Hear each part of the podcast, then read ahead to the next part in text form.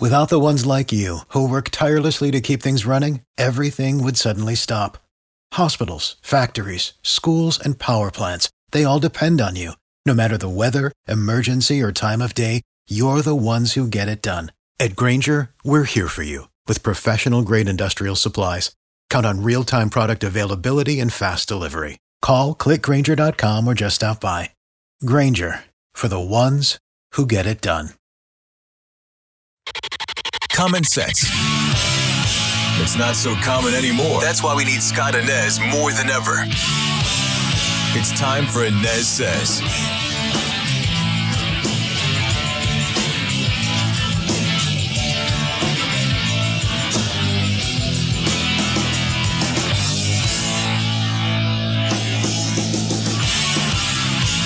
Hi, hello, and I welcome you back to the Anez Sez podcast. I am Scott Anez. Thanks so much for climbing aboard today. You can find the podcast wherever you get your podcast, Apple Podcast. You can find it right there in uh, Spotify. You can find it on the front page of the WDBO app and WDBO.com.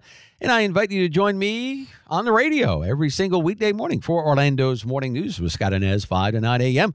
on WDBO 1073 FM and AM 580. Be sure to stream us in the WDBO app. Well, Florida State head football coach Mike Norvell saying on Sunday that he is disgusted and infuriated, and I do not blame him. And for all you Seminoles and Seminole Nation out there, I feel your pain. I feel your anger. I feel your frustration because undefeated FSU this past Sunday was snubbed by the College Football Committee. The committee ranking Florida State number five. Of course, only four teams make it this year. That will change to 12 teams next year, thankfully. So it'll be Michigan against Alabama and Washington versus Texas in the college football playoff. And FSU will head to the Orange Bowl to take on Georgia. Okay, so let's get into this here. This is an absurd decision by the College Football Playoff Committee. You look at what FSU did this year. These kids did everything they could. They went undefeated in a major conference, the ACC.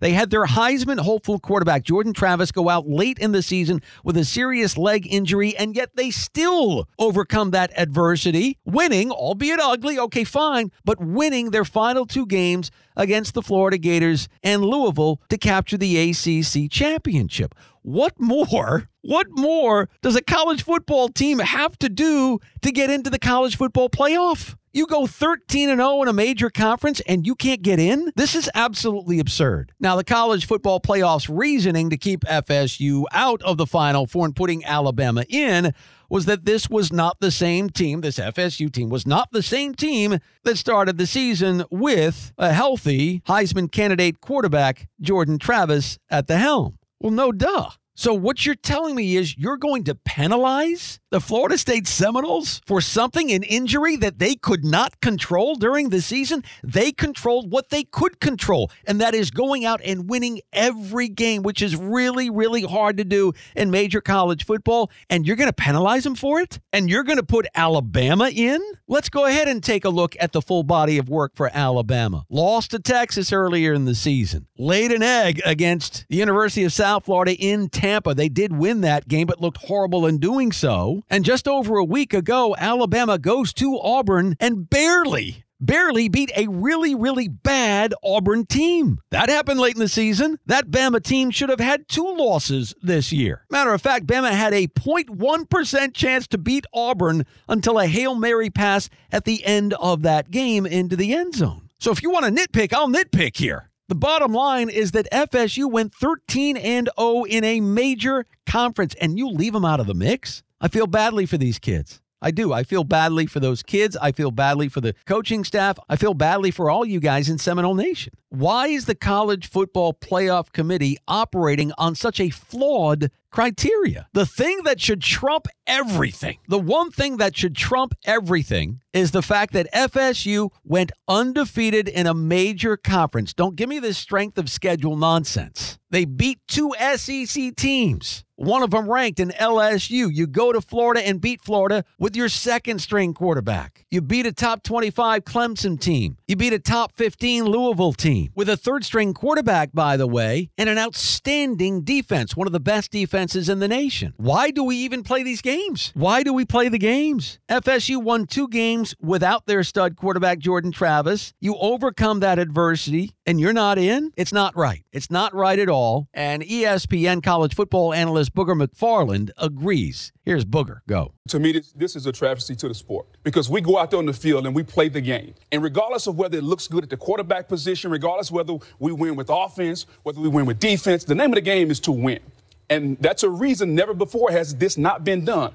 Winning a Power Five conference, going undefeated, and not getting into the playoff. So I, I understand we want to look at style points and who are we going to get for the best matchups. But that's not what this is about. This is about understanding to get the four best teams. One team has a loss, and that's Alabama. One team doesn't in Florida State. And the fact that this committee could take a Power Five conference champion that's undefeated those kids have went out there and busted their behind and not get into the playoff based on the eye test. Mind you, this is the same Alabama team who needed a prayer in Jordan Hare to beat an Auburn team that lost to New Mexico State. So that's really what has me bothered right now. He's absolutely right. The college football playoff committee, when again, 13 and 0 trumps everything. And yes, you have to use the eye test, okay? And for me, for me, the eye test tells me that the best four teams in the country right now are Michigan, Georgia, Alabama, and Ohio State. Those are the best four teams in the country,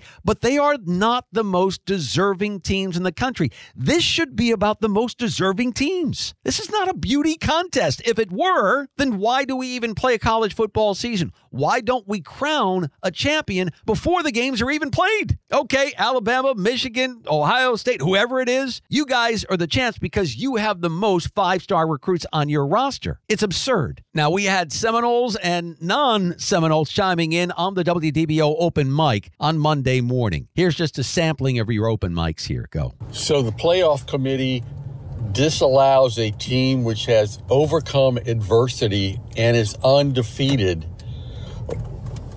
Why don't they just pick a winner and forget the playoffs?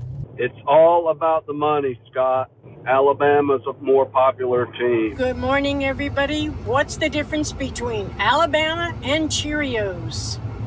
Cheerios belong in a bowl. As a Georgia fan here, I am deeply saddened for the FSU Seminole Nation. That's just a shame what happened with FSU. I just, I just, you know, I'm a FSU, big FSU fan. I just think it's ridiculous. But I'm not surprised anymore. These days, anything can happen. I got a message for Florida State fans from Gainesville.